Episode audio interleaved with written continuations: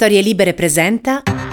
Buongiorno e bentrovati in questo nuovo appuntamento di Quarto Potere, la rassegna stampa di Storie Libere, martedì 17 ottobre 2023, come sempre in voce Massimiliano Coccia e come sempre attraverso la lettura di giornali, siti, quest'oggi e agenzie di stampa andremo a comprendere quello che è successo nell'Italia e nel mondo.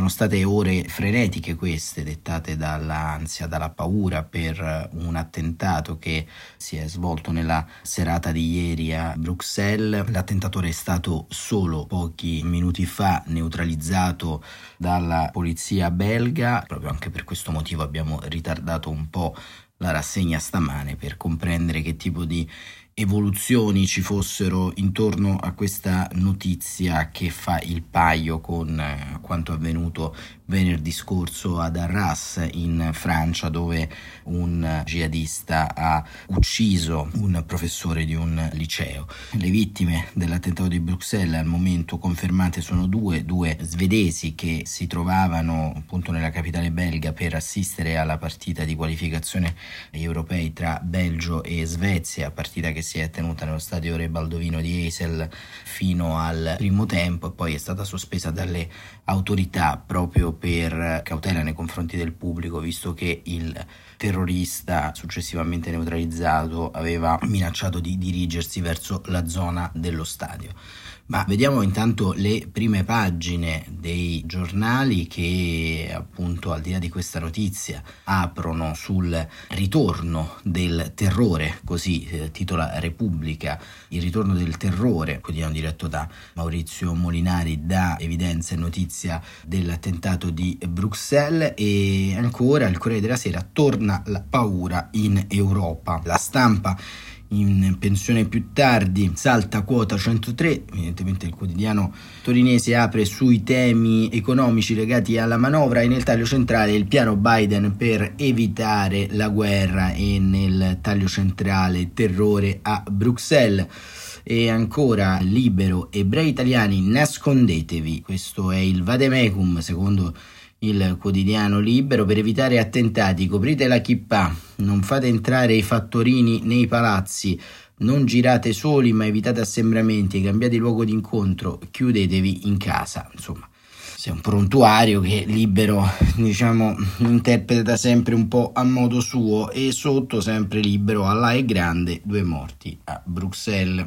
Il giornale a chi vanno i soldi? La manovra di Giorgia ok la legge di bilancio da 28 miliardi il nodo sanità per gli extracomunitari. Il fatto quotidiano Biden, Putin e Xi provano a tenere fermo Netanyahu. Il quotidiano Marco Travaglio apre così invece sul conflitto israelo-palestinese, anzi Israele versus Hamas e nido leggero e più soldi a chi ha due figli. Questo è il titolo della verità eh, meno tasse e più famiglie, il tempo, sempre sui temi della manovra, il messaggero bonus agli statali, manovra di debito e ancora nel taglio centrale terrore ISIS a Bruxelles. Domani la mini manovra di Meloni è fragile, briciola a tutti, ma i conti non tornano. Il sole 24 ore IRPEF, pensioni imprese e autonomi, le novità della manovra da 28 miliardi e ancora l'Italia sceglie l'apartheid, niente cure ai migranti e nel taglio centrale Biden prova a frenare Netanyahu, Teheran prova a trattare. E ancora un popolo di troppo, questa è la prima pagina del manifesto che racconta l'evacuazione dei palestinesi da Gaza, il mattino terrore ISIS a Bruxelles, il foglio Unire il mondo contro i nuovi nazisti, questo è il titolo in rosso in evidenza, il gazzettino manovra bonus secondo figlio e avvenire un passo oltre l'odio. Questa è la prima pagina del quotidiano della conferenza episcopale italiana, eh, restano chiusi i valichi per gli sfollati della striscia, Israele evacua i civili dalle aree di confine, ad avvenire centinaia di voci di pace da tutta Italia, oggi giornata per i cattolici di preghiera e digiuno, che era stata diciamo anche lanciata per la guerra in Ucraina, ma andiamo avanti. Il dubbio, annientare Hamas ma evitare stragi, la linea USA e Israele. Il secolo XIX manovra, l'ora della realtà, il resto del Carlino, torna il terrore in Europa. E ancora la notizia giornale, salta opzione donna e resta la Fornero, la manovra della Meloni è identica a quella di Mario Monti e nel taglio alto anche qui la notizia Israele non dà tregua a Gaza e ripartono gli attentati in Europa quindi c'è una per la notizia giornale c'è una sorta di consecuzio in questo. Ma appunto, mh, intanto andiamo a vedere le ultime notizie che sono battute dalle agenzie di stampa. La dinamica ve l'abbiamo raccontata durante la perquisizione compiuta nel quartiere, nel luogo dove l'attentatore abitava. Secondo quanto riportano i media, sono state trovate diverse armi da fuoco, scrive Lanza, altre sarebbero state rinvenute in un vicino parco pubblico. Gli inquirenti confermano che una di queste potrebbe essere quella utilizzata per uccidere i due svedesi. La ministra dell'interno, il sospetto terrorista ferito a Bruxelles durante uno scontro a fuoco con la polizia, è ricoverato nel reparto di rianimazione. Ad annunciarlo appunto è la ministra dell'interno federale belga Annelies Verdlen citata dai media locali. Anche si aggiungono particolari interessanti, l'attentatore sarebbe stato fermato in un bar, addirittura un testimone avrebbe visto il sospetto attentatore di Bruxelles stamane in un bar e avrebbe allertato la polizia. Lo riporta il quotidiano svedese a Flombad ci sarebbe stato uno scontro a fuoco con colpi sparati sia dal sospettato sia dalla polizia, spiega la testata svedese. La polizia sta attualmente identificando la persona colpita utilizzando tra l'altro le sue impronte digitali.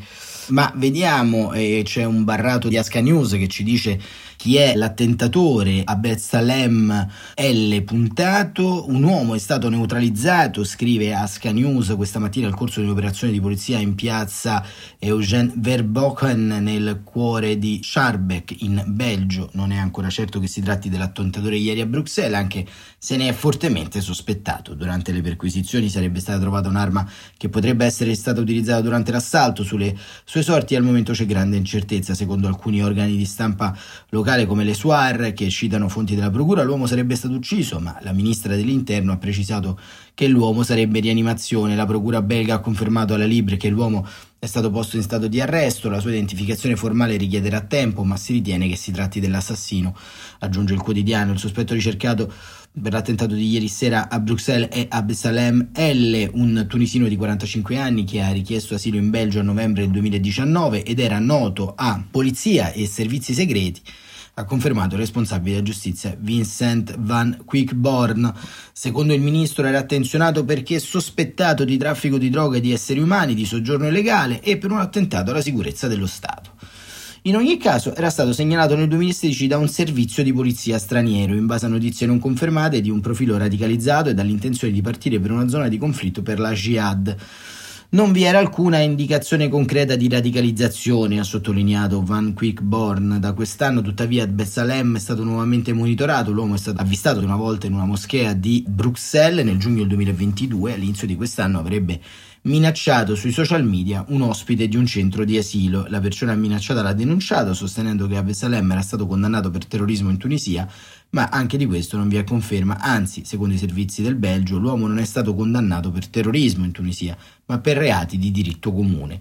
La sua domanda di asilo era stata respinta nel 2020. Quindi, insomma, diciamo, sono queste un po' le credenziali di Abesalem L. Puntato, come ci riporta la stampa, ma il dibattito insomma intorno al conflitto tra Israele e Hamas riveste insomma una portata vasta, oltre ovviamente agli episodi di terrorismo che sono tornati, c'è da dire, nel cuore dell'Europa, non c'è da fare troppe distinzioni, usare troppo il fioretto nell'arco di neanche una settimana dal lancio della campagna del venerdì di ira di Hamas e delle organizzazioni jihadiste in Francia e in eh, Belgio, due cellule al momento isolate e autonome, hanno compiuto degli atti contro cittadini europei, però diciamo che anche le autorità del Belgio, così come le autorità francesi, non creano immediatamente dei link tra quanto avviene appunto in Israele e quanto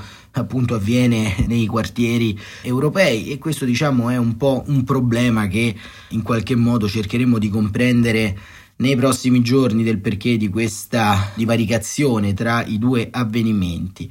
Ma andando a vedere anche quello che accadrà un po' nelle prossime ore proprio a Strasburgo, dove in questi giorni si tiene la plenaria del Parlamento europeo ci sarà un consiglio degli interni il giorno mercoledì in Lussemburgo e David Carretta sul foglio invece ci racconta, così descrive nel titolo, le linee rosse dell'Unione Europea interne ed esterne sul sostegno ad Israele. Scrive da Bruxelles Carretta che la Presidente della Commissione Ursula von der Leyen è sotto accusa nell'Unione Europea e la sua colpa di aver mostrato un sostegno incondizionato a Israele nella risposta ad Hamas a Gaza, dopo l'attacco terroristico del 7 ottobre. Il presidente del Consiglio europeo Charles Michel ha convocato per questa sera un vertice straordinario in videoconferenza per rimettere in riga von der Leyen e ordine nella politica mediorientale dell'Unione europea. Firmando quello che alcuni diplomatici definiscono un assegno in bianco a Benjamin Netanyahu, la Presidente della Commissione ha superato due linee rosse che gran parte dei governi europei considerano invalicabili compromettere gli interessi geopolitici dell'Unione Europea e rischiare un'esplosione delle tensioni con le comunità musulmane in Europa. Da un lato von der Leyen ha mostrato una solidarietà senza falle a Israele, rifiutato di fissare paletti in termini di diritto internazionale umanitario. Dall'altro, l'altro rappresentante Joseph Borrell ha criticato l'assedio della striscia e moltiplicato gli appelli a evitare escalation. Agli occhi di diversi Stati membri, Francia, Spagna, Irlanda, Belgio, Paesi Bassi e Lussemburgo, von der Leyen avrebbe superato le prerogative e i poteri attribuiti dal trattato al Presidente della Commissione. Annuncio caotico e retromarcia sulla sospensione degli aiuti ai palestinesi, viaggio in Israele con conferenza stampa al fianco di Netanyahu, omissione di ogni riferimento al rispetto del diritto internazionale umanitario nella risposta a Gaza. Il Medio Oriente non è un terreno di gioco per gli spiega al foglio un funzionario europeo secondo il quale von der Leyen ha seminato il caos all'interno e all'esterno dell'Unione Europea. La settimana scorsa i leader dei paesi della regione il segretario generale dell'ONU Antonio Guterres hanno chiamato Michele Borrell allarmati per i messaggi von der Leyen. Posizioni molto personali sono state presentate come posizioni dell'Unione Europea e questo ha provocato una reazione, spiega il funzionario. A causa di von der Leyen ci sono stati danni per gli interessi europei, a partire dalla guerra ucraina. Sull'Ucraina il rischio di perdere il sud del mondo a causa di una posizione personale, dice il funzionario. Questo è un regalo dal cielo alla Russia che può dire l'ordine mondiale non vale per il mondo arabo, conferma un diplomatico. Dobbiamo dimostrare anche se un paese paese ha il diritto di difendersi che deve farlo prendendosi cura della popolazione civile. La linea rossa esterna da non superare invece è composta da diversi altri fattori, scrive Carretta. In Medio Oriente l'Unione teme un'escalation regionale che potrebbe trasformarsi in guerra totale. Una risposta troppo dura di Israele a Gaza potrebbe destabilizzare e radicalizzare i paesi vicini. Anche gli interessi economici europei contano, le forniture di petrolio e gas alternative alla Russia vanno preservate. Netanyahu ha chiesto di sanzionare i paesi che proteggono Hamas, ma lui non vuole muoversi contro il Qatar, perché oltre a mettere a rischio il gas significherebbe perdere un mediatore importante per gli ostaggi europei. L'altra linea rossa dell'Unione Europea è tutta interna e legata alle difficoltà politiche di ciascun governo. C'è il rischio evocato da Michel di una nuova crisi migratoria, un'ondata di profughi verso Libano, Egitto e Giordania potrebbe riversarsi sull'Unione Europea come è accaduto nel 2015 e nel 2016 per la guerra in Siria. Ci sono poi la polarizzazione e le tensioni dentro, con la comunità musulmana in Europa, spiega il funzionario. Alcuni paesi come la Francia hanno introdotto il divieto di manifestazione pro-PAL, altri come il Belgio temono un'esplosione dei quartieri musulmani, e questo l'abbiamo già visto ieri. Alcuni governi hanno protestato con Michel perché con le sue parole pro-Israele von der Leyen avrebbe messo a rischio la sicurezza dei cittadini europei nella regione e la vita degli ostaggi detenuti da Hamas. Sabato von der Leyen ha annunciato 50 milioni di euro di aiuti umanitari in più per i palestinesi. Ieri il portavoce della Commissione ha ricordato che nessuno aveva criticato la Presidente per essere andata in Ucraina all'inizio della guerra russa. Esprimere solidarietà a un paese che è stato oggetto di un terribile attacco terroristico è nelle prerogative del Presidente della Commissione, ha detto il portavoce, riconoscendo che a stabilire la linea dell'UE in politica estera sono i leader del Consiglio europeo. Dal vertice oggi dovrebbe emergere questa linea. Israele ha il diritto di difendersi, ma deve farlo in linea con il diritto internazionale. Ieri sera von der Leyen ha annunciato un ponte aereo umanitario attraverso l'Egitto verso Gaza.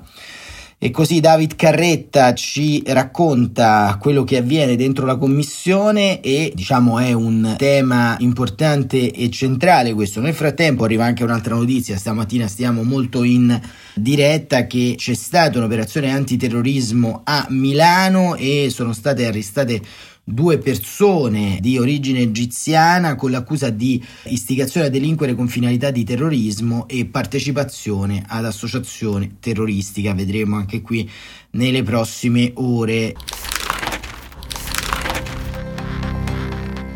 E questo diciamo è un po' il punto di questa giornata. Noi vi ringraziamo e vi diamo appuntamento come sempre domani mattina alle 7.45.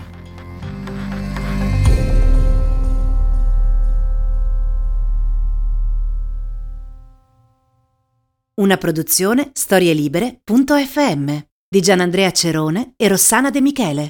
Coordinamento editoriale Guido Guenci.